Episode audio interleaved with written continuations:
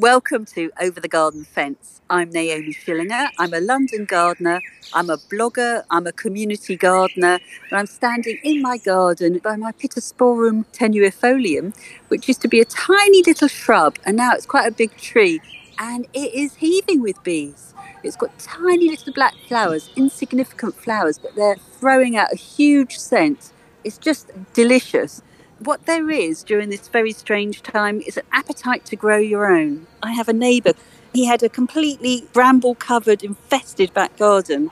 And then the last week, he's cleared it all. So we're working together to green up his patch, to grow flowers and vegetables.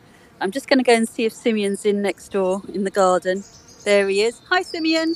Hi, Naomi. How's it going? I'm doing fine. How are you doing? I'm feeling very lucky to be sat here in my sunny garden for literally about a year and a half. It's been completely overgrown in brambles. One of the big benefits of self isolation for me has been the opportunity to get stuck into my garden, clearing the space to make it a much more enjoyable part of the house and hopefully grow some vegetables as well as a bit of a project to give us something to do and get outside while we're all locked in at home. Simeon's been going great guns, has cleared in a weekend with a little bit of help, has cleared the whole patch, dug up all the bramble roots, really fine tilth going there. So he's all ready to go. As luck would have it, we've got a professional gardener living on the other side of the fence who was. That's me, by the way, everyone.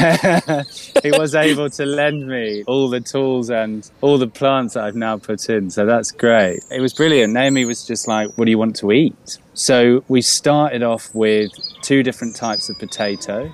We've got some Jerusalem artichokes in there, and we filled in the edges with lots of lovely wildflowers and some climbing plants as well. I'm really excited to see it come into bloom, hopefully. We're growing some tomatoes, so I've got them in a little box on my windowsill, and the seedlings are going great guns. My mantra is grow what you love to eat. There's no point growing Jerusalem artichokes if you're not going to eat them. We've got the whole of summer now, I think, where we're going to be spending an awful lot of time in our back gardens. You've been going really well. You've planted in the potatoes, Jerusalem artichokes, You've got your tomatoes off and going. We're growing some lettuces to share.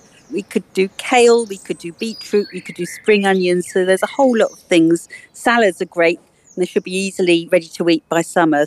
And you wanted some flowers, didn't you? Yeah, the thing I liked about the garden before is actually that it was quite wild. It got completely over the top, but there was a period where it was great for wildlife and insects and had a lovely natural feel to it. And I definitely wanted to keep some of that. I didn't want it to feel very sculpted. So I think having the wildflowers and some herbs and stuff would hopefully keep that the productivity of being able to actually grow food for yourself it just feels really creative to me. I think there's something very appealing about that. And even if you grow things to share with your neighbors and friends, it's nice that process of seeing something come into being. And I think that connects with how people feel about the situation and being in what's a very uncertain and quite scary time. I think there's that sort of obvious connection to the land and growing something. You're right. And I think that now that we're all out in our gardens talking to each other, we're sort of isolated together.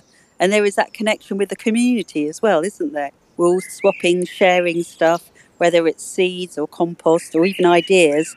I think it's a really important thing that we're all building the community as well as being isolated. I couldn't agree more. I think there are silver linings, aren't there? And um, yeah. certainly this is one of them. It is a reminder that we're all interconnected and we need each other, and society is really important. Again, I feel very lucky to have a garden and to be able to be outside and be close to nature at this point in time is, is brilliant. And when you say about your wildness, you've got some buddleias, which I know you've cut some of them back, but they're fantastic for wildlife butterflies will be coming in their droves to your garden. But also the wildflowers will attract pollinators. I know that you want to grow some runner beans and some French beans, so they'll help pollinate your beans. We're lucky to have so many bees around. So you're keeping a bit of wildness, you're adding some wildflowers, and you're growing veg. I think it's the perfect mix.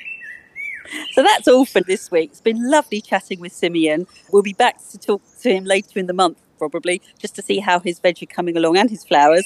Thanks for listening. I'm Naomi Schillinger, and you've been listening to Over the Garden Fence in N4.